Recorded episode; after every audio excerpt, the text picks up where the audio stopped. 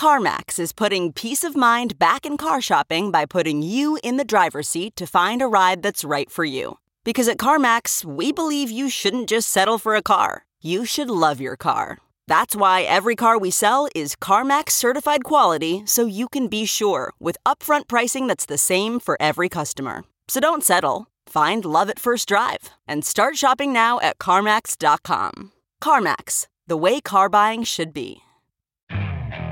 Okay, picture this. It's Friday afternoon when a thought hits you. I can spend another weekend doing the same old whatever, or I can hop into my all new Hyundai Santa Fe and hit the road. With available HTRAC, all wheel drive, and three row seating, my whole family can head deep into the wild.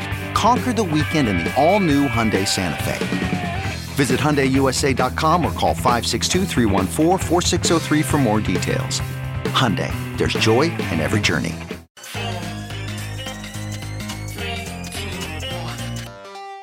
Welcome back to The Breakdown, an everyday analysis breaking down the most important stories in Bitcoin, crypto, and beyond.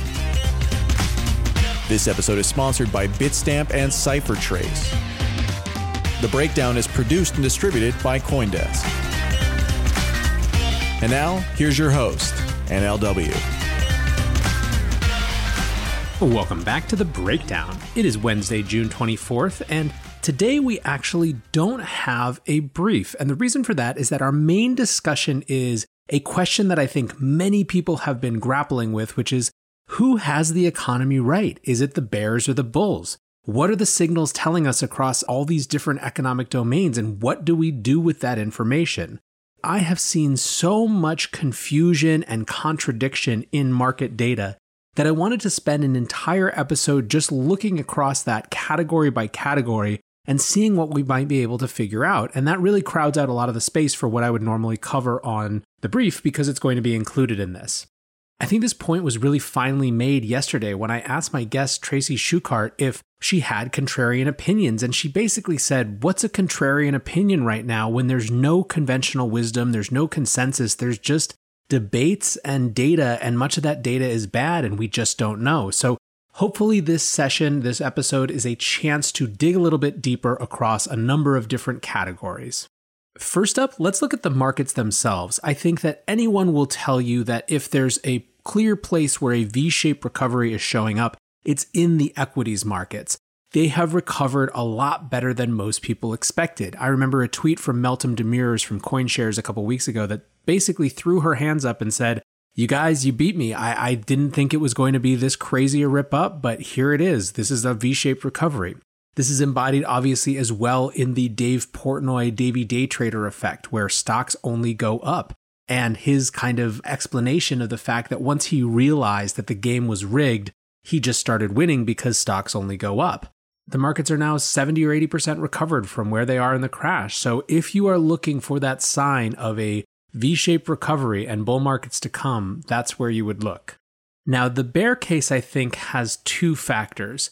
The first has to do with what Ryan Selkis called the COVID fear index. Effectively, Selkis made the argument that really everything was trading on the basis of our presumptions and assumptions about what happens next with the virus itself. And as you'll see later, there's certainly really good evidence for that. So that's part one is the almost the fragility of this rally and this return to something approaching normalcy in the markets themselves. The second and even more compelling bear factor, though, has to do, I think, with what we're seeing people do with their money in terms of deployment. Money market funds and bank deposits, basically moves to cash, are at an all time high. There are $4.6 trillion in money market accounts right now, which is the highest since they've started recording in 1992. US bank deposits, meanwhile, are up 2.2 trillion to 15.47 trillion overall. This is to say that people are putting their money in cash or the closest things to cash available to them, even though the equities markets seem to be doing great. This tells us that there is clearly some amount of doubt of the realness of this market rally that people are hedging against. Next up, let's look at employment, which is often held up as the counterpoint to the market's V shaped recovery. First, let's talk about the bull signals. It is undeniable that the hemorrhaging in US employment seems to be slowing. Last week, we saw the lowest numbers in terms of both new jobless claims and continued claims. However, as I went over an episode last week, the numbers are still really stubborn. By way of example, economists anticipated a much more significant drop in continued claims. They had been at between 20.5 million and 20.6 million, and they expected a drop of something like 600,000 fewer continuing claims for a total of 19.9 million continuing claims. Instead, we only saw a reduction of about 60,000 of these continuing claims, which means they expected a 10x bigger drop in continued claims than they actually got. So that's a bull signal with a little bit of a bear side, let's call it. However, firmly in the bull column was the May jobs report. Economists had expected millions more jobless to show up and expected a total unemployment rate of something like 20%. Instead, we saw 2.5 million jobs added. This blew people away to the extent that many people just couldn't believe it.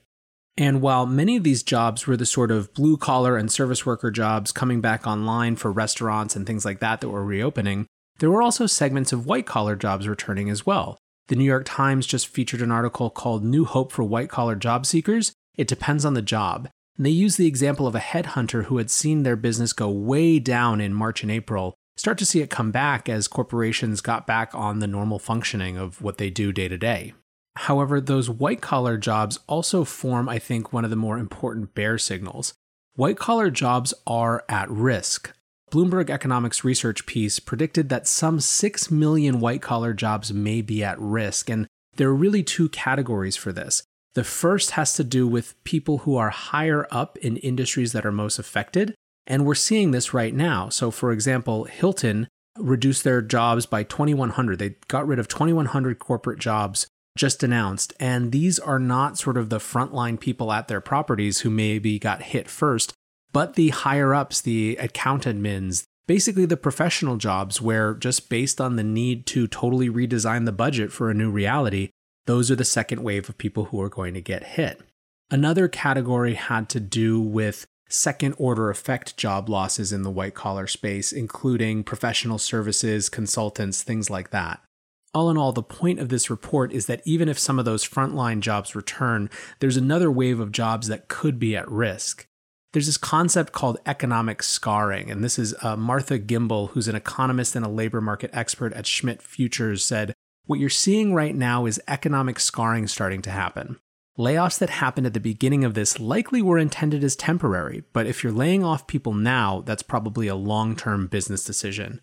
When it comes to really understanding what's going on with employment, we're probably going to need to wait till a little later this summer and the beginning of fall after the PPP program has run its course to really see how many of these layoffs are continued and how many new layoffs are added. All right, let's shift over to retail now, the bull case. According to Google foot traffic, as shared in a recent essay by Niall Ferguson, retail and recreation was down 49% nationwide in April, but is now just down 16%, so a major return of retail foot traffic. An even more important report came from the Commerce Department. The May sales report said that retail outperformed, being up something like 17.7%. This was another one where people expected some amount of increase, but not that taken together, these are pretty strong signals that there was some amount of pent up demand. Now, the bear case. Well, first of all, a lot of these categories within retail are still way down year over year, and that's economic activity that simply hasn't returned, right? Just because we have recovered from what was a, a crazy total shutdown doesn't mean that things are doing well. It just means they're doing better. Another thing that we just don't know yet is which categories, if any, will have long term demand destruction. In other words, a reset and a shift of consumer behaviors in such a way that demand never returns to where it was. One small example of this from Joe Weisenthal at Bloomberg, he tweeted out an article yesterday about how over Father's Day weekend, OpenTable bookings looked great. It looked like we had resumed, but in the wake of that, as it went on, we're still way off where we were year over year. That to me indicates that perhaps, and this is just my speculation, we might see some amount of consumer behavior shift where people are willing to risk going to restaurants for important occasions. But those other times when they would have gone to a restaurant otherwise just based on convenience or tiredness or laziness or whatever it was, may be out the window. If that's the case, that looks fundamentally different for that industry.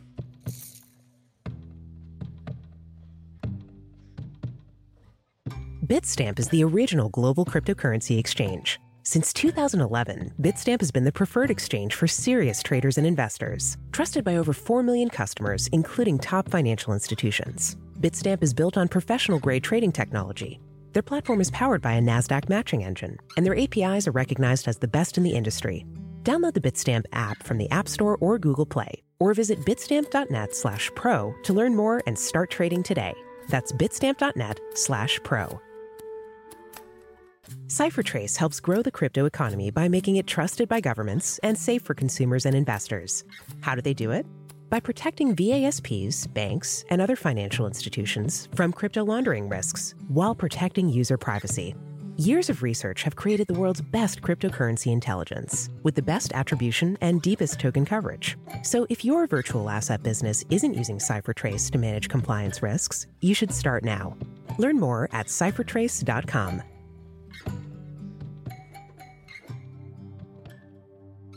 Let's shift over to oil, obviously a hugely important commodity in the global economy.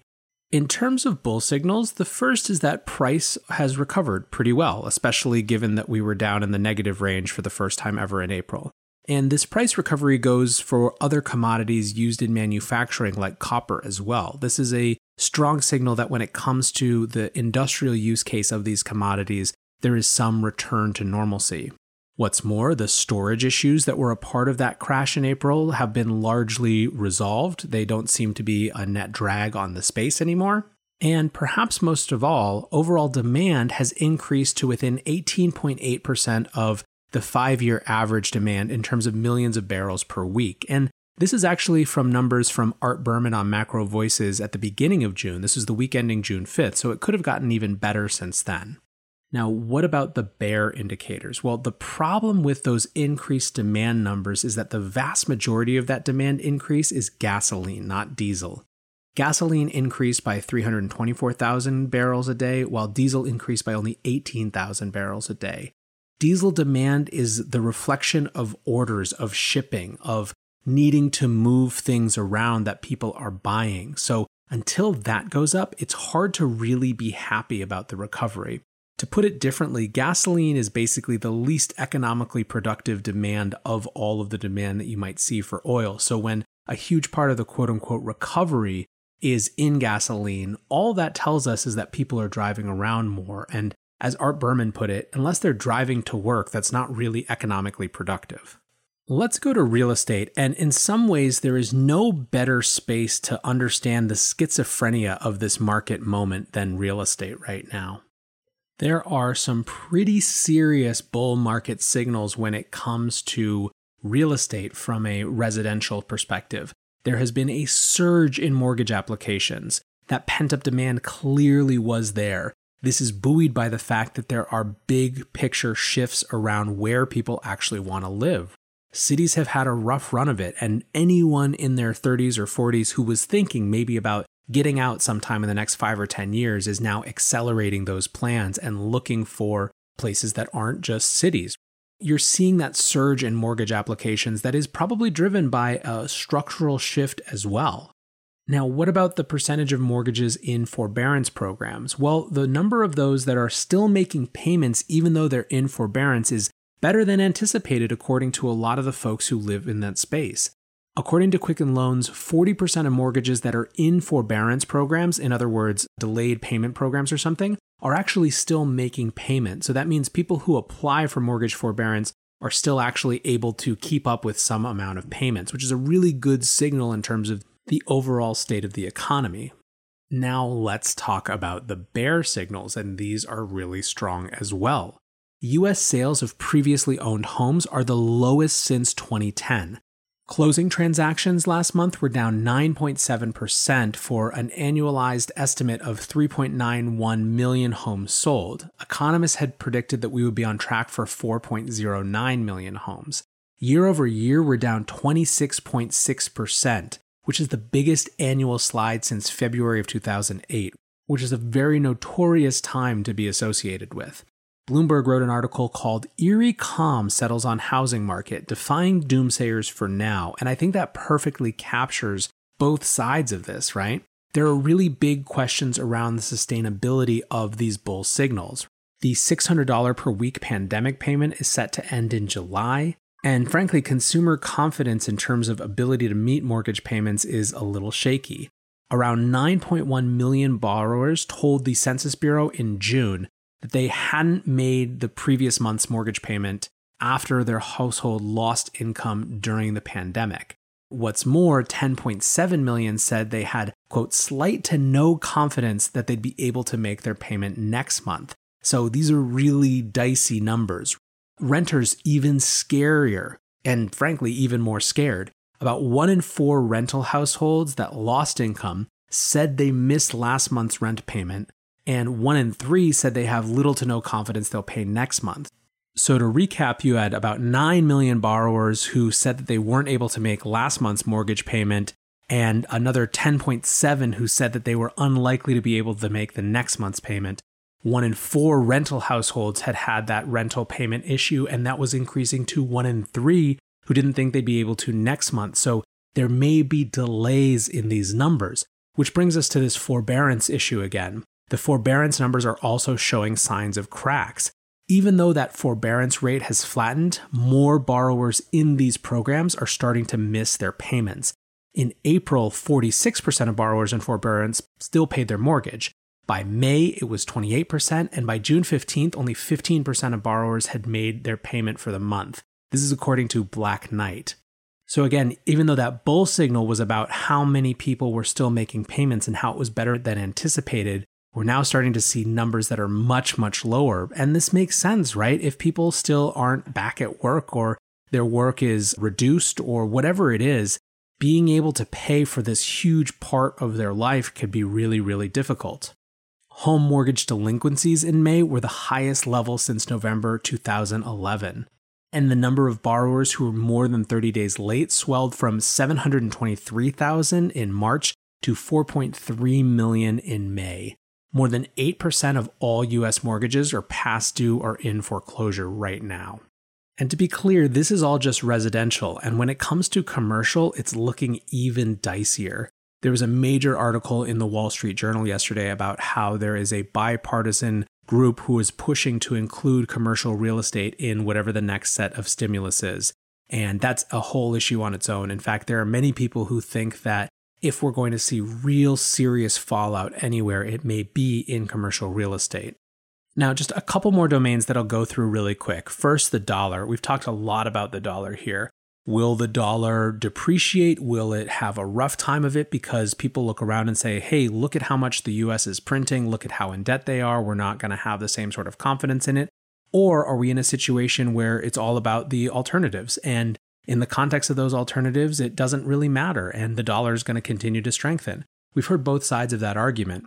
Stephen Roach, who is a Yale University senior fellow and former Morgan Stanley Asia chairman, is out here screaming that the dollar could fall 35%. And basically, his argument is that the people say that there is no alternative really strikes him as just wrong in the context of US retreating from the world, growing debt to GDP ratio, increase in the monetary supply. At some point, basically, he thinks all these things add up to just have incremental losses in confidence and moves to use other currencies. And as that happens, we lose our exorbitant privilege. And the point that I wanted to note about this, especially, actually comes from Luke Gromen, a former guest of this show, who retweeted the article and said, The most interesting thing about this article to me has been the reaction from FinTwit.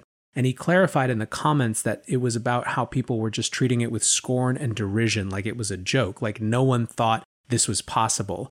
That's always scary to me when everyone thinks the same thing and no one thinks something is possible. That's when I start to wonder if that thing is possible. We've just seen it too many times. So that's the dollar.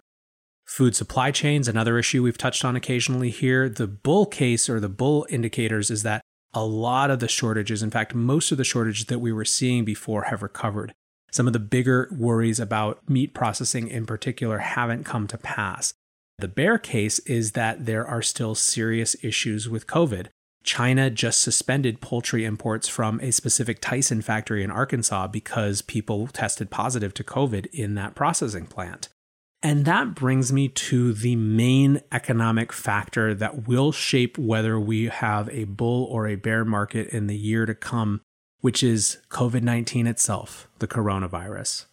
We have, since the beginning of this thing, been treating it as though there were somehow a way to divorce health outcomes from economic outcomes. And we're now about a month into playing that out in the US, where we loosened restrictions on the basis, really, in most places, of us getting bored of those restrictions rather than real thoughtful policy. And this is not commentary on whether shutdowns and lockdowns are the right approach to doing this. But I think it's pretty undeniable that in the vast majority of places, the question of when to reopen had entirely to do with political will and nothing to do with changes in health outcomes. So that's the backdrop. It's been, like I said, a month plus in many of these places. So, what is the data telling us? Again, let's go back to Ryan Selkis's idea of a COVID fear index. Well, there are some bull signals. Specifically, I think the overall US death rate is down. The 14 day moving average of death rate was down 43% as of Sunday. However, unfortunately, most of the signals are not good right now. Bear signals. We have US cases up 15% over the last two weeks. We've seen California have the highest daily increase since March. We've seen numerous southern states like Florida and Arkansas and Phoenix, Arizona have serious growth in their issues. The White House official channels have been saying that they're bracing for fall and trying to stockpile medical supplies. Globally, one of the largest day increases yet was just recently, as per the World Health Organization. Brazil is now crushing the US and everywhere else in the world in terms of new cases 54,771 new cases on Sunday alone. India has started turning people away from hospitals with 15,000 new cases per day. And today's Wall Street Journal headline was US stocks open lower as coronavirus infections surge. So, what do I think when it comes to all of this? Well, it's very clear, very, very clear that the data is confused and tells lots of different stories. I also think it's clear that the extremes of both points of view, the bulls who said we were nothing but headed for a V shaped recovery where everything was going to be fine, have been proven to be wrong. It's simply more complicated than that when we have an ongoing public health crisis. The bears, I think, though, the perma bears have also been defeated a little bit. They underestimated people's demand for the normal interactions that they used to have and for the normal types of spending that they used to have. And while there are these serious health issues, I don't think that America's willingness to plod through is necessarily just an indicator of bear sentiment. It suggests to me that there is an intrinsic demand. And really, the question is how we handle the health outcomes and the health need in such a way that we don't have to shut down economic activity, which there is clearly so much demand for, again. Still, if forced to be put into one of these camps, I go back to a phrase that Jeff Lewis used a few weeks ago, where he said this is a narrative mirage recovery. That's what it feels like to me. It's not that it's illegitimate, it's that it's premature, and we haven't actually addressed the underlying causes and the more importantly, the underlying threats to ongoing economic activity. We continue to just try to bulldoze our way through these things as though we can will them out of existence, and I simply don't believe that's the case.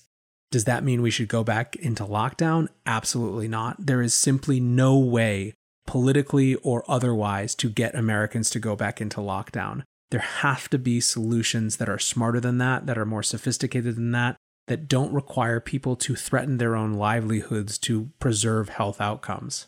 But until we start having that actual smart conversation, rather than the same sort of invective and stupid rhetoric and political point scoring that we always get, we're just destined, I think, to tread water at best, economically and otherwise hopefully we figure our shit out and start acting smart like the country we could be.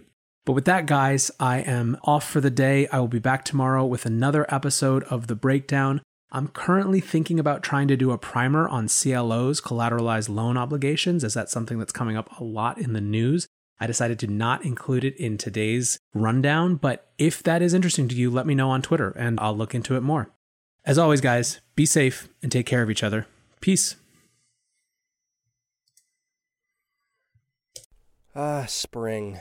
Nothing like the world progressing towards summer to inspire your own progress. That's what life's all about in your career, relationships, and your finances. Let's talk about that last one. With the Chime Secured Credit Builder Visa credit card, it's easy to start building credit with everyday purchases and regular on time payments with no annual fees or interest. So your weekly grocery run can feel even more productive, and that morning coffee can taste like a little victory. And if your credit scores grow, so could your opportunities to get lower rates on loans, like for a new ride or finally having a home to call your own. Sounds like progress, right? With Chime Secured Credit Card, you can start improving your credit scores right away. Get started today at chime.com slash build. That's chime.com slash build. Chime. Feels like progress. The Chime Credit Builder Visa Credit Card is issued by Bancorp Bank NA or Stride Bank NA, members FDIC. Out of network ATM withdrawal and OTC advance fees may apply. Terms and conditions apply. Go to chime.com slash disclosures for details.